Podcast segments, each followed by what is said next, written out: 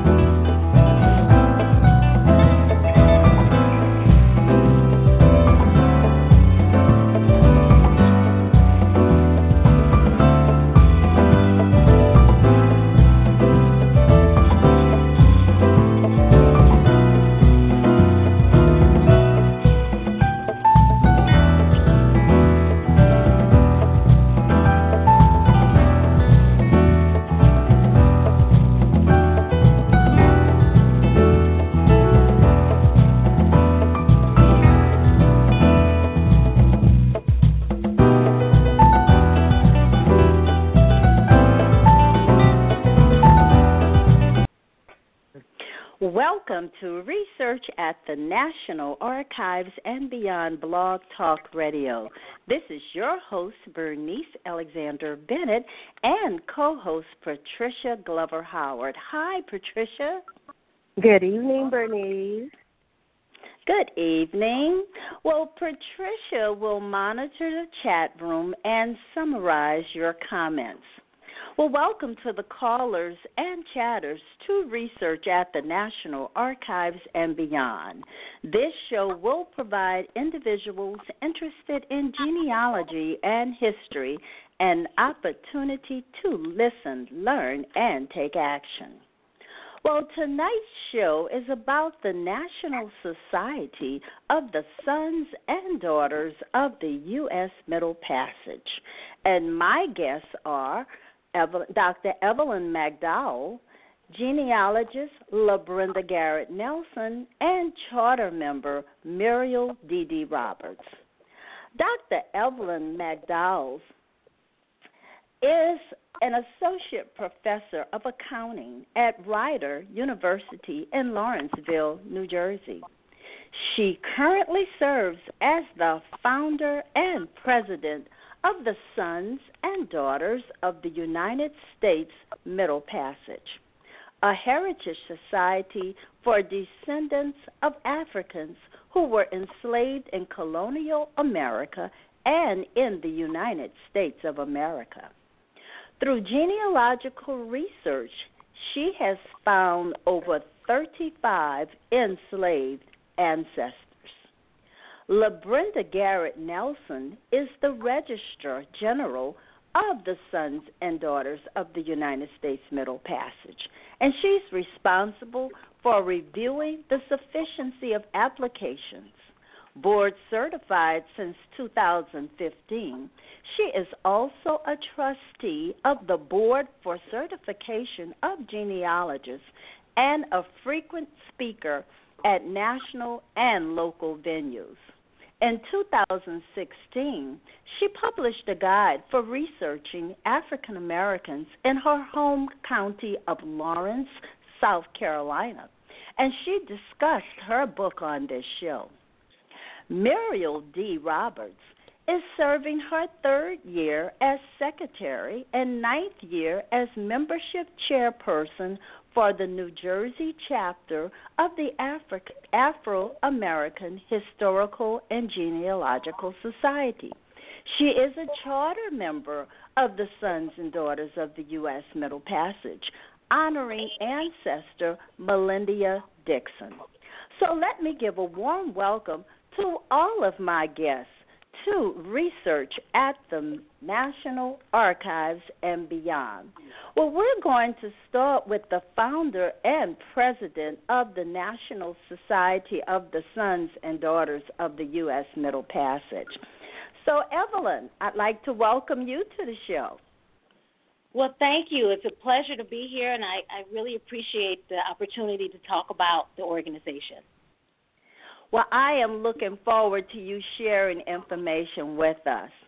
So let's just start uh, with the National Society of Sons and Daughters of the U.S. Middle Passage. When was this uh, organization organized? The organization was organized in 2011 Um, uh, we uh, we started it. Um, uh, the, you know, the it was the organization was set up in Washington D.C. Um, and um, um, would you like to know more about how it was set up, or should I go into that? Uh, yes. Okay. All right. So um, we got the, uh, um, the. It was organized with. Uh, I'm going to tell you about our founding board members.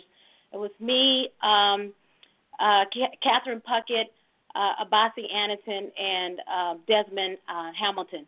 We started the organization back in 2011. We um, the organization was, uh, uh, you know, it, it came about with um, uh, after a speech um, that I gave. I gave a. I was supposed to give a speech to um, uh, uh, for minority students who were majoring in accounting, and I was giving them a story. I wanted to tell them a story about how I started um, in uh, you know my beginnings, humble beginnings in Cleveland, Ohio. My um, I grew up uh, in in a you know a, a low income area, and I had to overcome uh, the poverty there uh, to uh, uh, uh, to make it to be able to you know get my certified public accounting certificate, uh, have a practice, and also um, get my PhD in accounting um, be, and become a professor. So I was talking to them about it, but uh, before that, uh, I had just learned that my great grandmother was born an enslaved woman. And uh, when I thought about uh, really how far my family came, and then when I um, added my great grandmother to the to the story, it was an amazing story um, to me, at least, because I had never thought about how far um, you know we had come, um, given that she was born an enslaved person just two generations ago, and uh, and so I gave um, the presentation, and while I was giving the presentation, the um, you know I I decided to bring up my great grandmother, and I said her name, and I told how she was enslaved, and the energy in the room just vanished I mean, not vanished, but it, it expounded. Uh, it went. It, the energy just went. Went. You know, uh, uh, it was. It was amazing. The energy. Um, uh, I um, I felt it. Everybody else felt it. It was a very powerful moment. The uh, the the um, people came up to me later on, and I, I at that point it, it really just changed me. And I and I wondered if other people, if they would do the same thing and connect to their enslaved ancestor I was wondering if if and hoping that other people would be encouraged to do it or should be encouraged to do it. And so I thought about how I can, you know, uh, encourage other people to uh, connect to their enslaved ancestors. Um, and um, I was watching a show, um, and I'm sure many of your listeners know about this show. Is uh, Who Do You Think You Are? And they mentioned the Daughters of the American Revolution. Well, honestly, you know, I'm an accountant. Um, I'm not a genealogist by trade. I had never heard of the Daughters of American Revolution, and so I um, uh, and I heard about what they were doing, and and I said, wow, this is exactly what I think or what I would love to be able to do uh, to create for people who are descendant of enslaved people. Um, and so I actually um, took all of my my my family tree information, and I went on a pilgrimage, if you will, to the Daughters of American Revolution. I uh, went to Washington D.C. to uh, you know to see what it's all about. Honestly, I did. I just took everything down there, and um, so I went down, um, and I was surprised to see so many uh, African Americans working there. It was great. So I I went. I approached a few and I told them what I wanted to do, and I, I wanted to talk to somebody who could give me more information. They couldn't help me, um, but eventually um, they directed me to a woman, uh, and uh, you know who could help me, and uh, her name is uh, Hollis Gentry. So they called her down, and she came down to talk to me um, about um, you know the organization. I introduced myself, and then I told her that I wanted to start an organization just like this for African Americans. and and she was she said, "Oh, that's great, but I can't talk to you right now. Um, you know, I you know I'm, I'm still working, and and maybe maybe sometime we can get together for lunch or." You know, um, but my train was leaving, so um, I, I was a little worried. Then she said to me, uh, "I can uh, uh, I can talk to you if you want to join." And I said, "Yeah, yeah, yeah, yes, yes, I want to join." Um, it wouldn't have been a bad idea, and um, you know, and and and and also I got a chance to talk with her. So um, so I handed her all of my family tree information, and she um, got on the computer and starts entering some things. And the less, next thing I know, she yells, "Oh my gosh!" You know, really loud and we uh everybody's looking and what's going on and and I'm wondering what's going on and then she says one of your ancestors fought for the American Revolution and I could not believe it. I was like, "Really?" and um uh and it turned out that that ancestor no one had ever connected to them to him. So that meant that I had to do all of the work. He was born in the 1700s, and I had to, you know, little old me, the accountant, had to figure out how do I document my lineage all the way to this person that really I just added him to my tree uh, probably about a month before that, and and how was I going to do that? Well, I had to learn how to do it. Um, it was a great opportunity because um, because I had to do the exact same thing for uh, to create the sons and daughters of the U.S. Middle Passage. So I learned how to do it. I learned how to do the application process. I uh, joined the Daughters of American Revolution. I joined the Princeton chapter um, in New Jersey, and and uh, they were awesome. They helped me um, put together the application. So I learned a lot of the backroom um, uh, procedures, and I used that information to create the application, to create the process, um, and to make connections, which was so uh, um, important. Uh, many of the women that I met in Daughters of the American Revolution, um, especially women of color, they came out to support me. Um, they were, you know, happy about what I was trying to do. They uh, many of the members joined this organization, and I and it's the sisterhood of the women of color. Um, just has been such an amazing thing for me, um, and and it really helped to establish the organization.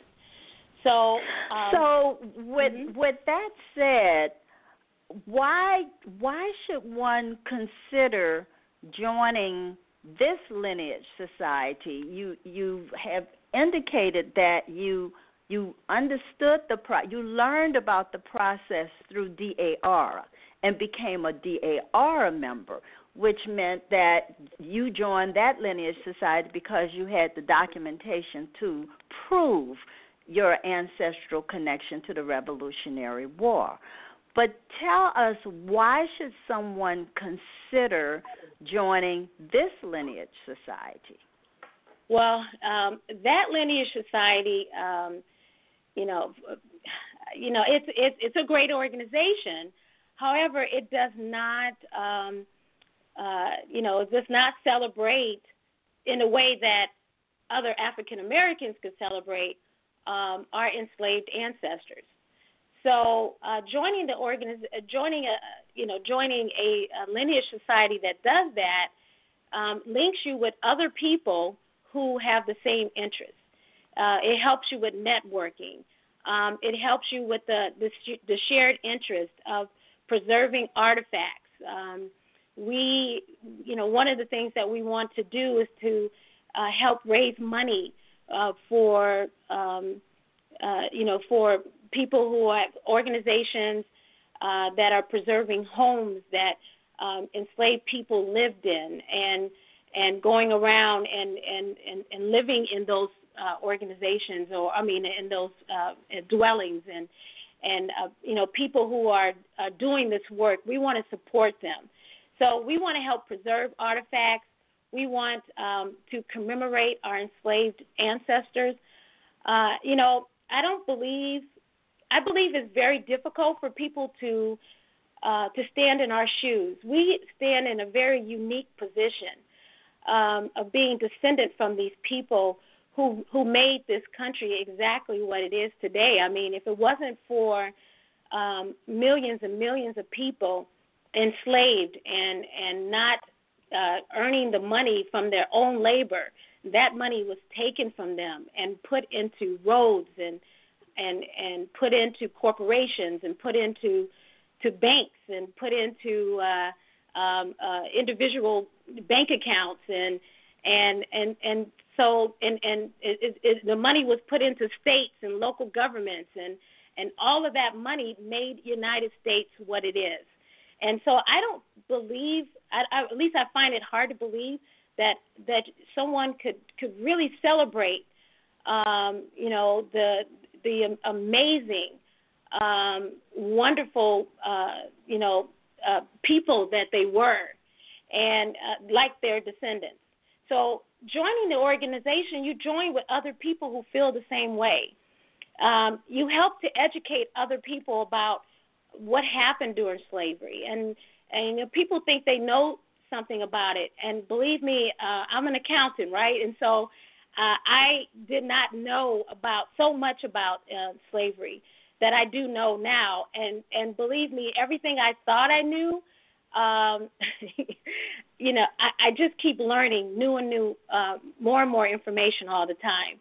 So uh, so joining the organization, you educate yourself, you educate other people about the institution of slavery, uh, and and and the effect that it had on this country, the effect that it has on the descendants. Um, you uh, you recognize your deep connection that you have with other African Americans. That is such an important thing for me, that we are recognizing our um, our, our connection. Um, a lot of us are finding out that we're cousins, you know, um, through mm-hmm. this through through all of this work.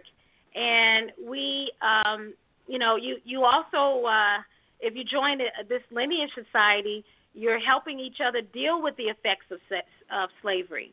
Um, uh, the effects are still with us today, and and and the, the one way for all of us to uh, overcome the effects is for us to come together and help each other uh, overcome them. And we can't come to we we have a perfect way to come together, um, and that is our shared lineage.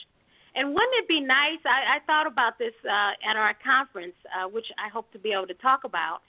Uh, wouldn't it be nice if maybe some of the people who are uh, you know, have, have gained uh, warfare against each other. Wouldn't it be great if they find out that they're cousins and then maybe you don't want to commit violence against your cousin, and and so um, you know that that's a long term. Um, hoping that more and more people will connect to each other and see that we all need each other and, and, and that we need to be helping and not hurting each other. Right.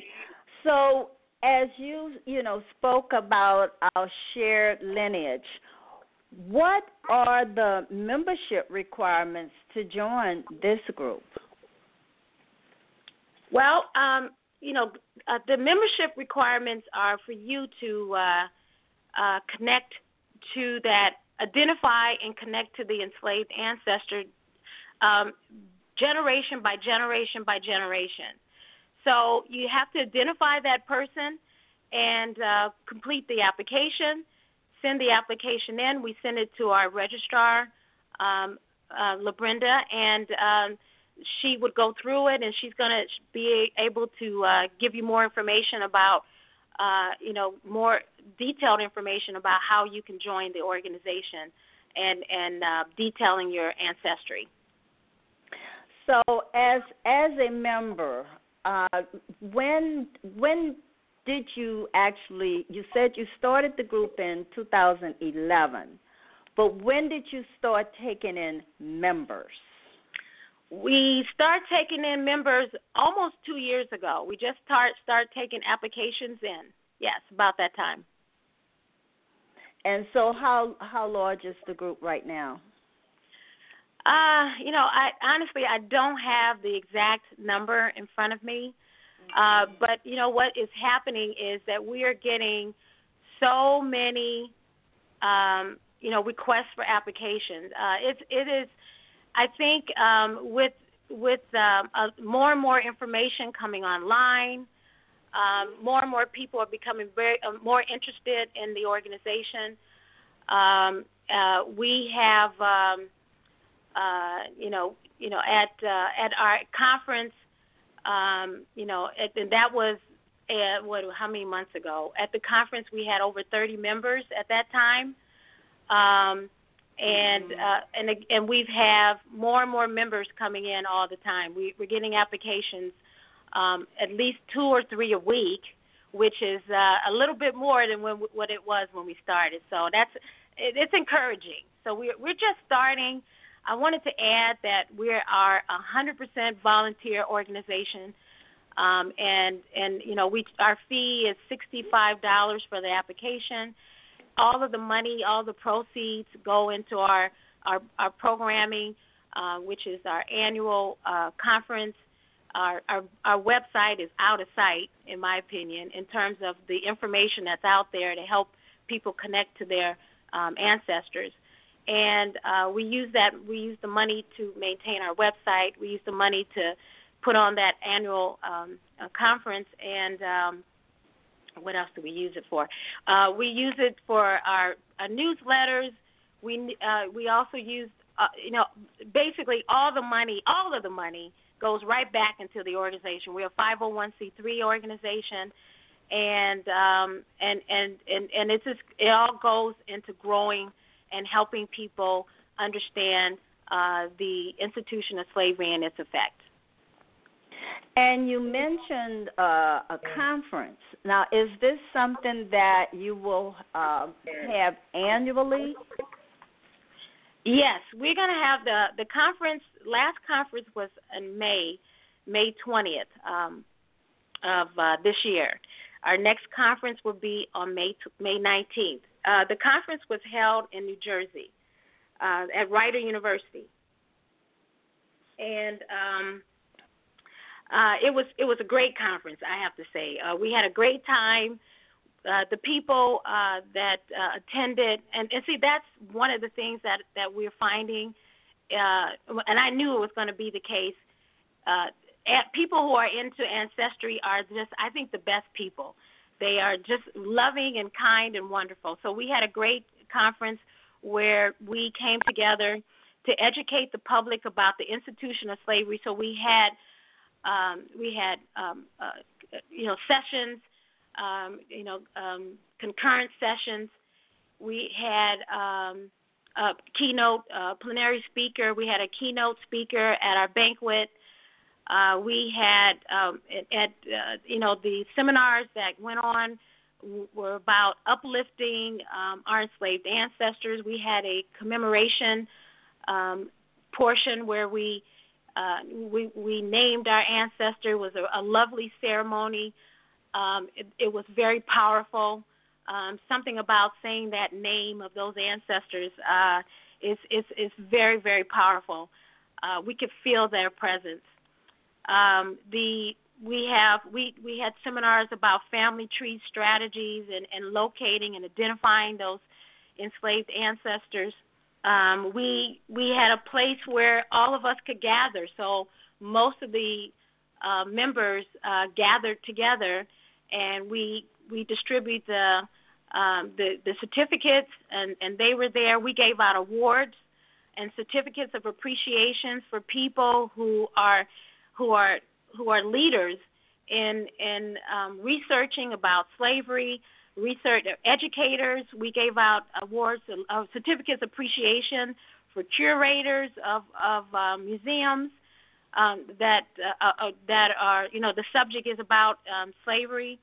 Uh, leaders who um, you know we we gave out you know awards for leaders who are uh, um, like Ann Chinn, for example, who's going around and noting uh, you know places where uh, the slave ships came, and she's going all over the country to do that. We we gave her a certificate of appreciation for her work. Then we also gave out awards to our members. So uh, a lot of our members are accomplished writers. I mean, just amazing people.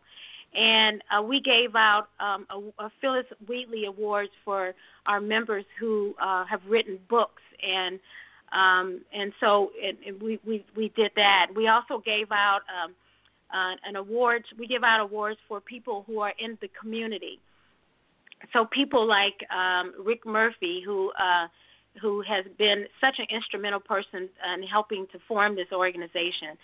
Um, and uh, and and helping other people and, and getting out information about our, our our history in this country, and we gave him an award, and he got the Crispus Attucks Award, and um, we gave out an Elijah Abel Award for um, um, he, Robert Birch, who is our uh, he's on the board right now, and and for his his work in the community uh, to connect people to their enslaved ancestors and ancestors um, in general. He, uh, so uh, we also gave out an Ida B. Wells Award, and that award went to um, uh, to to our host. So you know we we uh, we're trying to uplift and encourage people. Um, and um, the other award that we gave out was um, the Solomon Northup Award and that was named for our keynote speakers who came, uh, Vera Williams and Justin Gilliam, who were two two descendants of, of Solomon Northup. They were our keynote speaker at the banquet, and we also named an award after uh, their ancestor, and uh, so it um, it was a great uh, time uh, we we uh, we all came together, and uh, it, it was it was just wonderful, a wonderful event. And we'll do it again next year. Next year is the 20, uh, 2018. We will be at Rider University. The call for the papers and and speakers are going to be it's going to be coming up on our website pretty soon. So we we ask your listeners to keep checking our website. Uh, should be coming up uh, in the next sometime in the next few weeks we'll be talking about it and um, and and then we're going to get ready for our 2019. We're going to do this every year, and our 2019. Right. Well, I have a question mm-hmm. to ask yeah. you. Okay. Is to your knowledge, are there any other African American lineage societies similar to this lineage society? I have no knowledge of any other organization that is specifically for African Americans um, descended from enslaved people in the United States. Period. I mean, that's what this is about. So we we are um, an organization for people who, um, you know, are descended from you know people in the, in the United States. So I don't know of any other organization that has done something like this there is, I, I don't know about it. And are applications being accepted daily, or I, I know we're going to hear a little bit more about the the process from LaBrenda. But if anyone is interested, I mean, how would they contact you? They can contact. They can go to our website, and on the website there's a membership um, portion and uh, you know they can uh, well a site um, one of our pages are dedicated to membership. So they can go there and get information about joining the organization. They can uh, they can also um, send off for an application. Um, your listeners can send the application to uh, or they can uh, request an application at um, uh, info at sons and daughters sdusmp.org info at sdusmp.org, and, and that acronym is for Sons and Daughters of the U.S. Middle Passage.org. And, um, and, and they can uh, request an application, we'll get it right out to them. Um, and they can also request an application by uh, using the contact information on our website. Okay. Well, we're going to take a quick break and come back. And when we come back, we're going to talk to LaBrenda Garrett Nelson. She is the registrar and she can tell us a little bit more about the application process and what she, as the registrar, is looking for as far as evidence. So we'll take a quick break and come right back.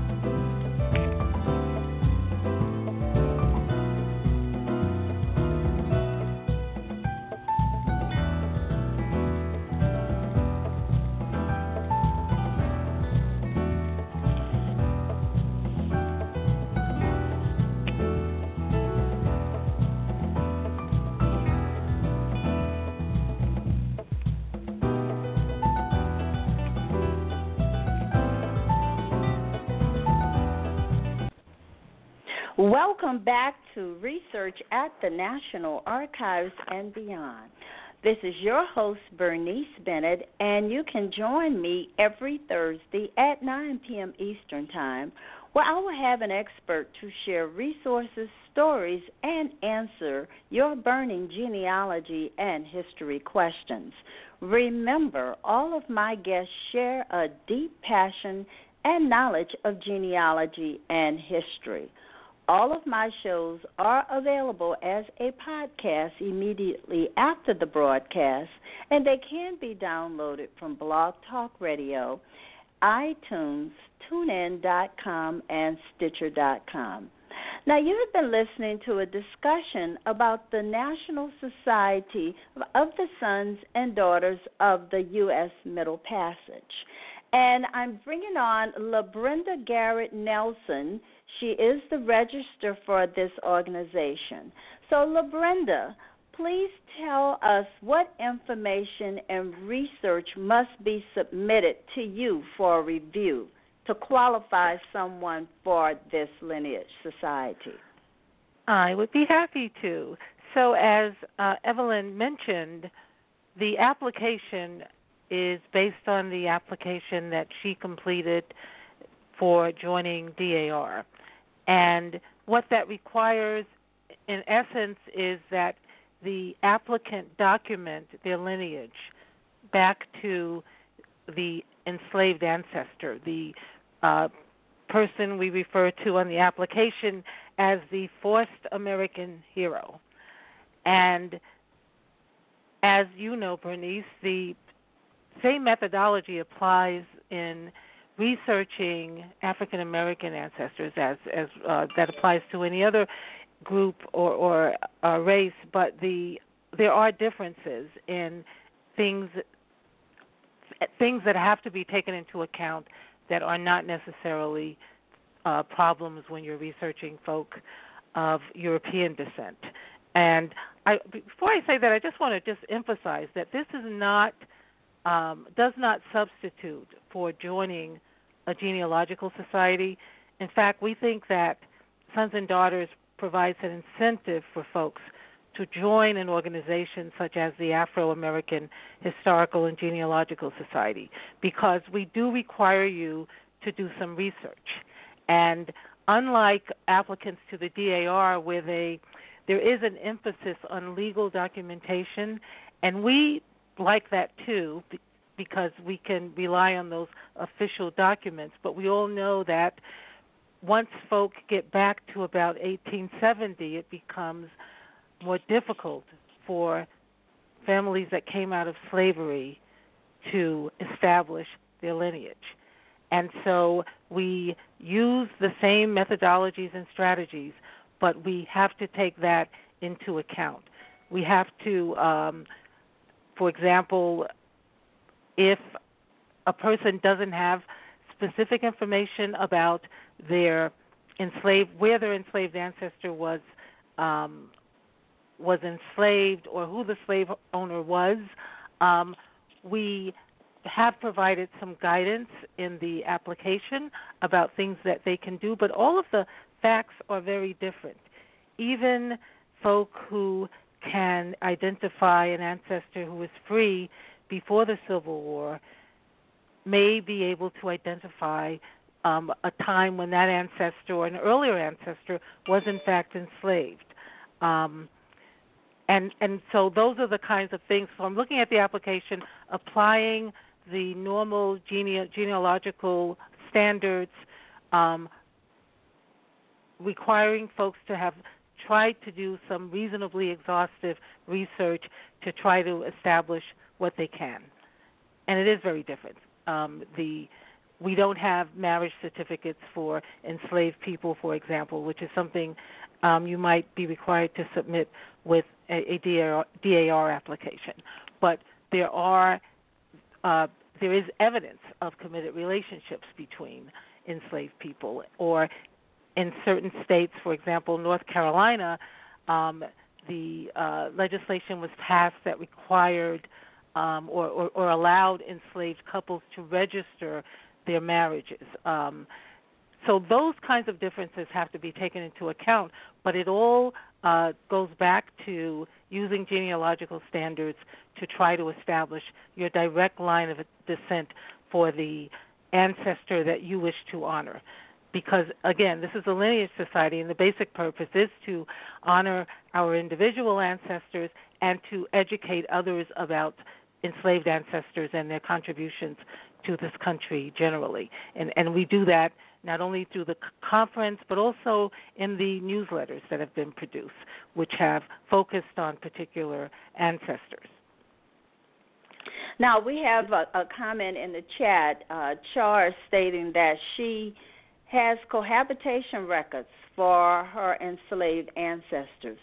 Would a cohabitation record serve as evidence for her when submitting an application? Oh, oh, ab- absolutely. I know that they have those records in Virginia, and folks have submitted them. Um, this has been a, a, great opportunity for me and to learn more about things that areas and states that I don't normally work in. Um, for example, um, in New Jersey, where even before New Jersey began registering births for everybody, and, and mainly uh, white folks, they have birth records that still survive in certain counties um, because in 1804, New Jersey uh, passed the Gradual Emancipation Act, and so they had to keep track of children born to enslaved mothers who were eligible to be emancipated when if they were boys when they were 25 if they were girls when they were 21 and and, and one application actually had that kind of evidence to establish a um, a connection between an enslaved um, mother and uh, the ancestor in question. So it's any sort of uh, government documents are normally uh, given greater greater weight when you're trying to establish genealogical proof. And as I said, we use the DAR or a form of the DAR application, but we're applying the general methodologies and strategies that we apply in all of our work as genealogists. Okay, so you're you're saying something as if you know people know what the DAR application process is.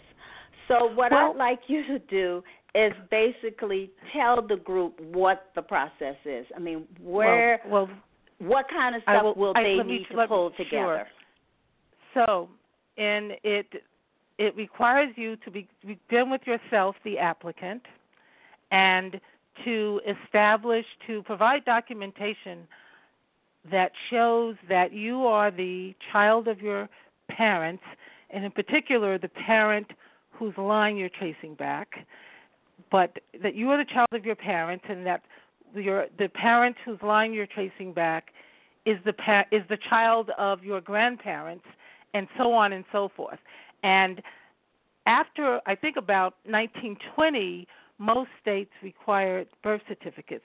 So ideally, you would want to provide copies, not certified copies necessarily, but copies of uh, those kinds of documents, birth certificates, marriage licenses, and um, ap- and then ap- before 1920, um, census records uh, that would take you back, death certificates, any sort of vital records that establish the line, the direct line of descent back to your ancestor. As I said, when you get back to 18, most folks can do that to get back to 1870 using birth certificates, death certificates, um, marriage licenses, showing that direct line of descent. After, as you know, when you get to 1870, it becomes a little more difficult, but it's not impossible, as we all know.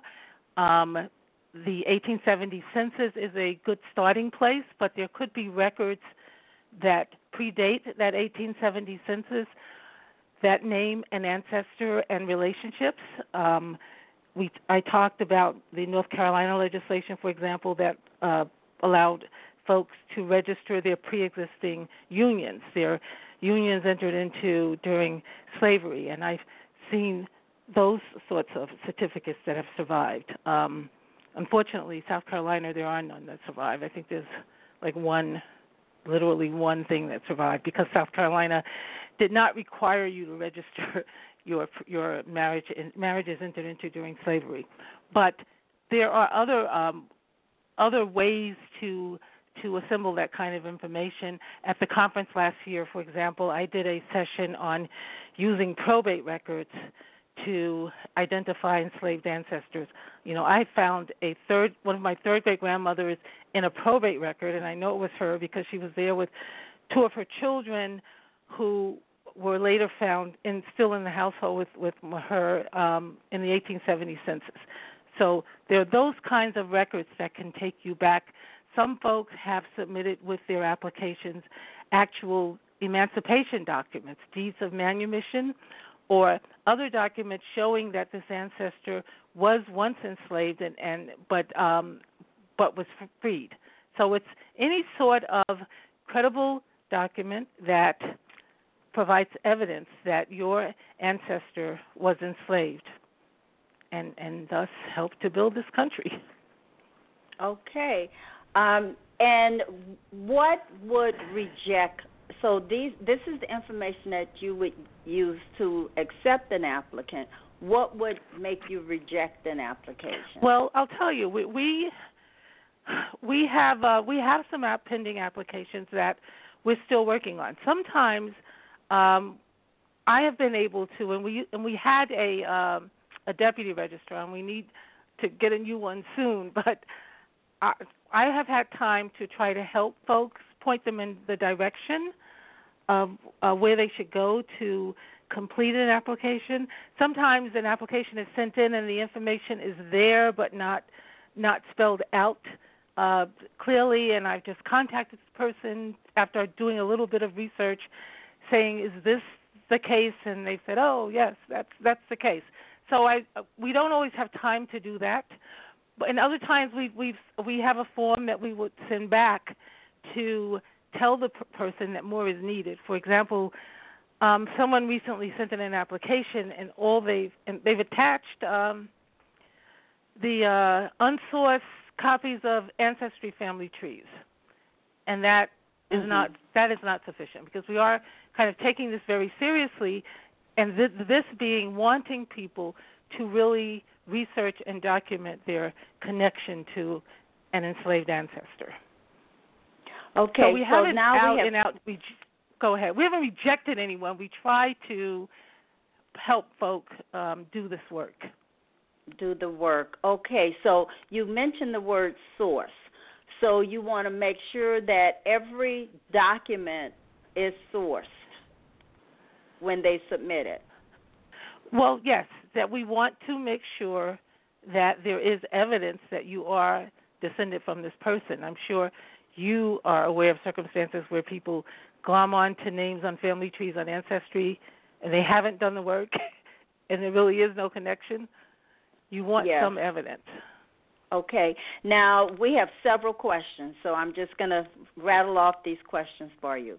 First of all, uh, when an application is processed, what happens to the copies for security purposes? Well, as I said, in trying to adhere to what we know about the DAR, how the DAR treats this, um, and, and, and it's not only that we have members who've gone through the process, but one of my probably my first genealogy mentor was a longtime registrar of the DAR, and I've consulted her and and others. And as we understand that the DAR does not retain any documents that are less than 100 years old. So there's so they and, and what that translates into is that we um, on occasion have uh, allowed folks to when we ha- when we've been able to do this to actually just meet and have me the registrar kind of verify that the documents exist and not even taking them because if if they're less than 100 years old because we'd end up uh, just shredding them anyway. The only thing that we store is the basic application, the which is kind of the first four pages of the application that lists the honored ancestor. The other thing we we like to identify is who the last uh, slave the slaveholder was, um, and the listing of the names, but not the we don't store the underlying documents, um, particularly those that are less than 100 years old. Okay, and then we have a comment from from Susan, and she's saying that her family connections have many surname changes, so it was hard. It's hard to trace, and so. And, what what do you know you, what? what do you do when someone has this? But they have that they have the records, Well, I- but well, the, I'll tell the you, names the- keep changing. You know, I I I um I know that there's been a, a debate on on the uh, uh, APG, the Association of Professional Genealogists website, about whether the DAR. Um, well, that's another issue. But I'll use my own example. My husband is a member of Sons and Daughters, and I published an article in the National Genealogical Society Quarterly last year, all about. And the title was "What was his father's birth name," because all of his uh, all of his documentation, um, except his uh, except his marriage license, has one name, and sometime between the time he married uh, my my late mother-in-law and the um, the 1940 census, he all of a sudden became a Nelson, and so I wrote a proof argument using a, a bunch of, of different sources to establish that Nelson was not his birth name, and and so I know that um, the DAR has accepted proof arguments, even though some folks will, will have reported that they've been rejected, even when done by respected genealogists. But I think that if you can uh, establish by a reasoned uh, argument, a genealogical proof, that what a name was, I, that that would that should be sufficient. And and you know That that, the article yes. that you can go take a look at is well it was accepted for publication that yeah this is a reasoned argument and that's the kind of thing that um I would accept. Okay. And would you also accept, let's say, DNA? Uh, that while you haven't traced your ancestor back to uh, a, someone enslaved, you have a DNA match that has traced the ancestor back to the enslaved. Well, I, I'm I'm I certainly am not going to pretend that I am well versed enough to make a judgment about that. Mhm. Um, and in any event, I don't think that DNA alone is sufficient to establish anything. I think you need some documentation. You need a paper trail. Because we have like, you know, 10 generations back, we all have like over a thousand ancestors, right? And Yes. this is a lineage society, and, and, and an important part of what we're doing is to identify an ancestor we are honoring. And and I I, should mention because I that we also you can also do supplemental applications for um, a much reduced fee if you want to honor additional ancestors. but my short answer is that DNA. I don't think any, even the people who specialize in genetic genealogy, will tell you that you need more than just the DNA. You still need to do um, a reasonably exhaustive research to document as much as you can. Mm-hmm.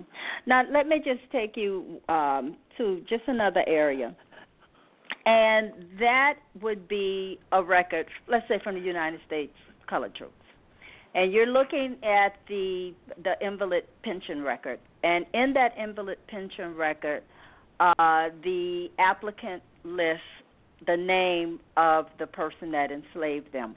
Would you accept that information? Oh, absolutely. And we have we actually on the application there's a a place to indicate whether the ancestor was a member of the U.S. colored troops, and that is an official government document, and it's it is evidence. And you would uh-huh. take it into account and correlate it with all of your other evidence. You know, another one application had a um, the ancestor had lived lived to participate in the WPA slave narrative project, and and named the slaveholder, and you know that is evidence. Yes.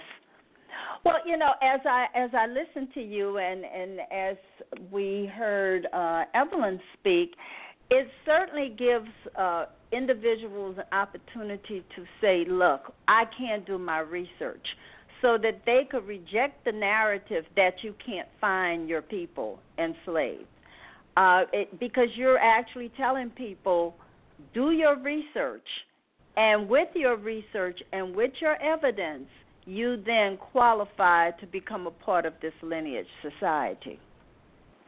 And and you um, honor your ancestor in doing so. I have to say, as soon as I heard about this, I thought, what a fabulous idea, and why isn't there an existing organization already doing this? Um, if there ever was one, I, I, don't think it's active. It, yeah, right. And and who knows? I I don't know personally about any of the any other organizations similar to what you are speaking of. So I'm going to move on unless you have it. Well, look like there's some more questions. Uh, so the sons and daughters, you only retain the information only on the last slaveholder. This is a question. Well, the um, the application asks for slaveholders. Actually, on my application, I actually listed two slaveholders. And the other thing that Evelyn uh, didn't have a chance to mention is that we have a slave database under construction, and and I think it's going to be a little different. And, and this is, goes to where what we do with funds, because it's going to identify not only an ancestor and a slaveholder where where where the slaveholder has been has been um, identified, but it, it puts it it gives it more context than some of the databases where you can plug in a name and not necessarily come up with with other information relative relevant to that ancestor. But yes, yes we. And, but but yeah, I had I've, I have an my Garrett ancestor, my direct Garrett ancestor.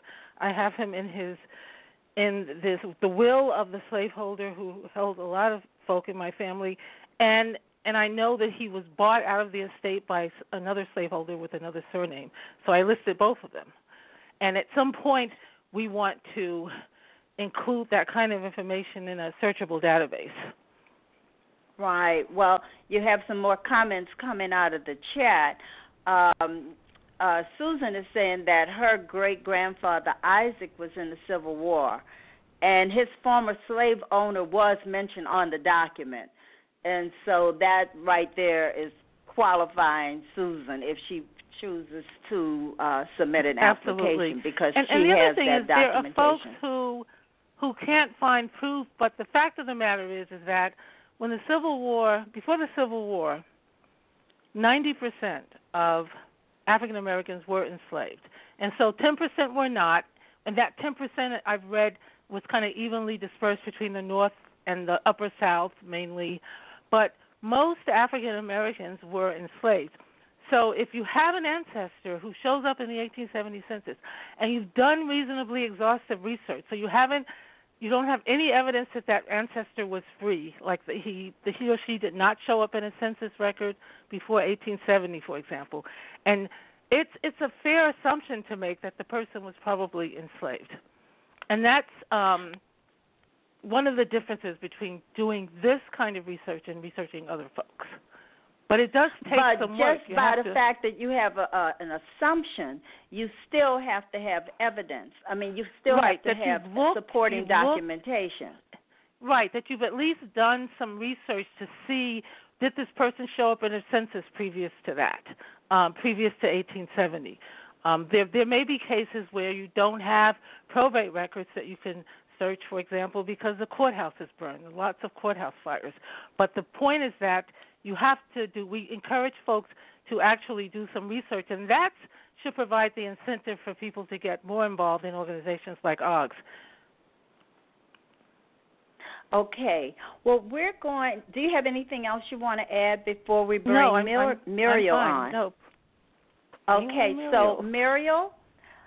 Yes. Hello, Bernie. Okay. Okay, so Muriel Roberts is a chartered member, and she's going to tell us about her enslaved ancestor and why she decided to join this lineage society. Well, one thing I always say is that I believe our ancestors speak to us. I'm not certain if they choose us or it's because we pester them so much as we research our family history. And they give in and decide to guide us to the information we seek. But either way, they order our steps, directing our journey to complete their stories. Meeting Evelyn McDowell during the OGS 2015 conference in Richmond, Virginia was a blessing. Sons and Daughters of the U.S. Middle Passage gave me a focus.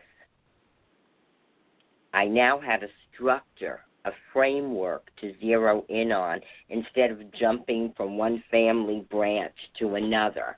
I I'm just notorious for doing that. Um, but most important to me was honoring my ancestor uh, who was once enslaved, my paternal second great grandmother, Melindia Dixon of Upper Richland County, South Carolina.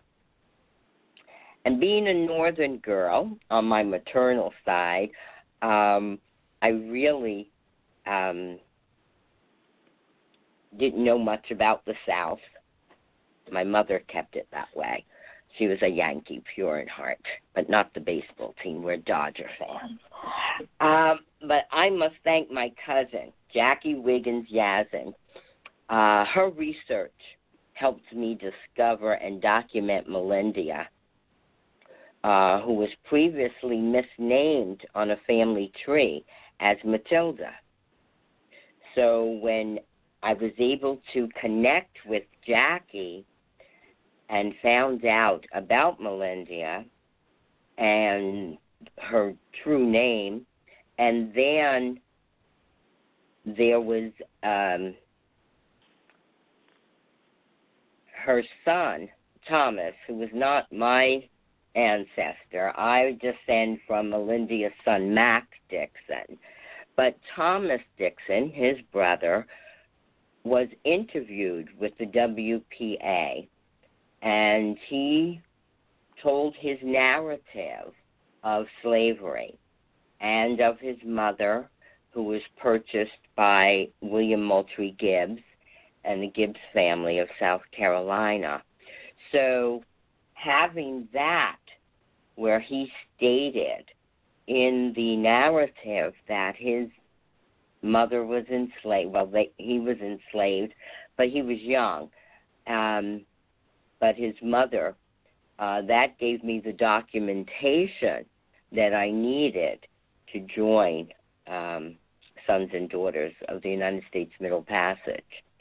And it was a blessing to me that I could honor um, an enslaved ancestor who I knew went through so much in their life and struggled uh, but overcame, and uh, the family grew and prospered uh, down the line. So, in that respect, I'm very grateful and honored that I'm a member of the Sons and Daughters of the United States Middle Passage. And I think everyone should really take the time um, that intergenerational pride is something in uplifting people today. And if our young people look back, many people say they don't want to look back. Many people, their family members would not tell them about their background, but we can search it out. There are ways, and there's nothing better than finding the documentation, and it's it's explosive um, and heartwarming. So that's how I feel, and um, I, I, thank you for the opportunity to share uh, my story. Well, thank you so much. Well, I have opened up all the phone lines for our guests. And there's a question, and they would like to know, and any of you can respond. Uh, if one can submit an application for a kin of one's ancestor, uh, and applying the cluster genealogy strategy, um, they found documents from the slave uh, era for a kin in law of an ancestor. So, uh, Evelyn or LaBrenda, is this possible? Well, it wouldn't strictly be the the applicant would then not be um, in the line of descent from that collateral relative. The what we do allow is for you to submit for as many of your ancestors as, as you would like. But we haven't really talked about this, but it, it, but this is a lineage society, and so we have been following the process of having the applicant be able to show that they are a direct descendant of the ancestor that they wish to honor. Evelyn, would you do you have a different view of that? Uh, no, I, I I agree with you. Um, uh, yeah, we we want um, uh, you know this this is a, a lineage society, so we we have to um, you know establish that direct line. So um, you know at this point this this is what we're um, you know what what you know this this is how you get into the organization. Okay. Um, I'll just, you know, reach out to the people in the chat room. Do you all have any additional questions that you would like to have answered before we close out the show tonight? Do you all have anything else you would like to say to the listeners? Uh, yeah, I have. Um, yes, um, I I recently, um, you know, uh, uh, uh, uh, is this where we? Well, I'm, I'm going to go uh, with my parting words, I guess, at this point. Um, uh, you know, I recently went to uh, Mount Vernon and uh, George Washington's plantation, and I was struck to see how he and his wife were buried. And uh, they were buried. He they were buried on this beautiful, uh, um, you know, vault on top of a hill, and this enslaved uh, people were buried in unmarked graves at the bottom of the hill. Um, and there were over 150 people buried there. By refusing to to learn their names and knowing their lives, aren't we ignoring their humanity? It's a question I often ask people, and and we have the ability to give them uh, their dignity. I call it intergenerational dignity. You know, the ability to to um, to give dignity to someone who's not here anymore, and by honoring their memory and connecting ourselves to them. They dreamt about us, and we owe them our lives.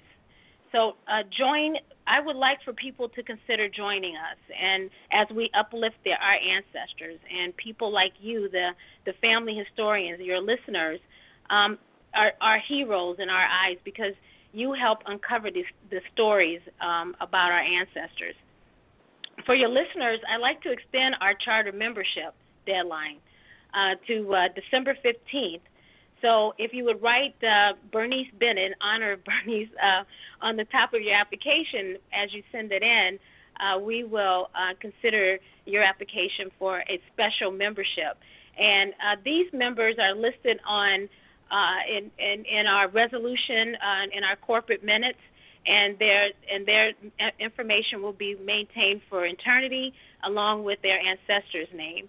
So please take a chance, uh, take in an opportunity to um, uh, go to our website, see what we have there, and and send in your application. Um, if if I will, would like to have a few minutes just to acknowledge the um, the current board members, Dr. Ola um, Smith and Robert J. Birch and um, uh, Junior uh, Felicia Correa and Gigi Bess Richardson. Um, they they and, and, I want to uh, acknowledge our our existing members and our advisory council, our conference speakers who presented uh, pro bono. I'd like to thank the DAR uh, people for their support, and of course, um, I would like to give a big thank you for LaBrenda Garrett Nelson and Muriel Dee Roberts for being on the call tonight. And last but not least, I want to thank you, Bernice, for airing and producing these amazing shows and allowing us to speak about the organization. You, Bernice, are a national treasure. We love you, and thank you so much for everything that you do. Wow. Well, thank you so very much. And we have a comment coming out of the chat from David, and David is saying that the conference was outstanding, that he attended back in May 2017, and he looks forward to next year. Uh, Family Tree Girl would like a flyer uh, about the uh, society so that this can be shared at the Midwest African American Genealogy Institute. It okay. will allow people to feel that they have been incentivized to do exactly what Muriel has done. She said it, it gave her focus. So let's look at this lineage society as giving you focus to find your enslaved ancestor. Uh, LaBrenda, do you have any parting words? No, I, I I don't have anything to add to what Evelyn said. okay. Well, I want to thank I want to thank all of you for joining us tonight. And this is just a special society, everyone. I mean, think about this. You are honoring your ancestors uh, by providing the necessary documentation to join the National Society of the Sons and Daughters of the U.S. Middle Passage. So thank you so much, Dr. Evelyn McDowell, LaBrenda Garrett Nelson, and Muriel Dee Dee Roberts for joining the show tonight. And everyone else, please remember your ancestors left footprints Therefore, you should follow the clues that are presented to you through oral records, oral history, family records, and research at the National Archives. And don't forget the beyond. You can continue this discussion on the research at the National Archives and Beyond and the AfriGeneas Facebook pages and also remember to listen to the African Roots podcast with Angela Walton Raji on Friday. And also watch for the Black Progen Live with host Nicka Sewell Smith. Thank you so much for joining research at the National Archives and Beyond Blog Talk Radio. This is your host, Bernice Alexander Bennett, with co host Patricia Glover Howard, and I look forward to all of you joining me next week. Good night, everyone. Good night, Evelyn, LaBrenda, and Muriel. Good night. Good night, Bernice.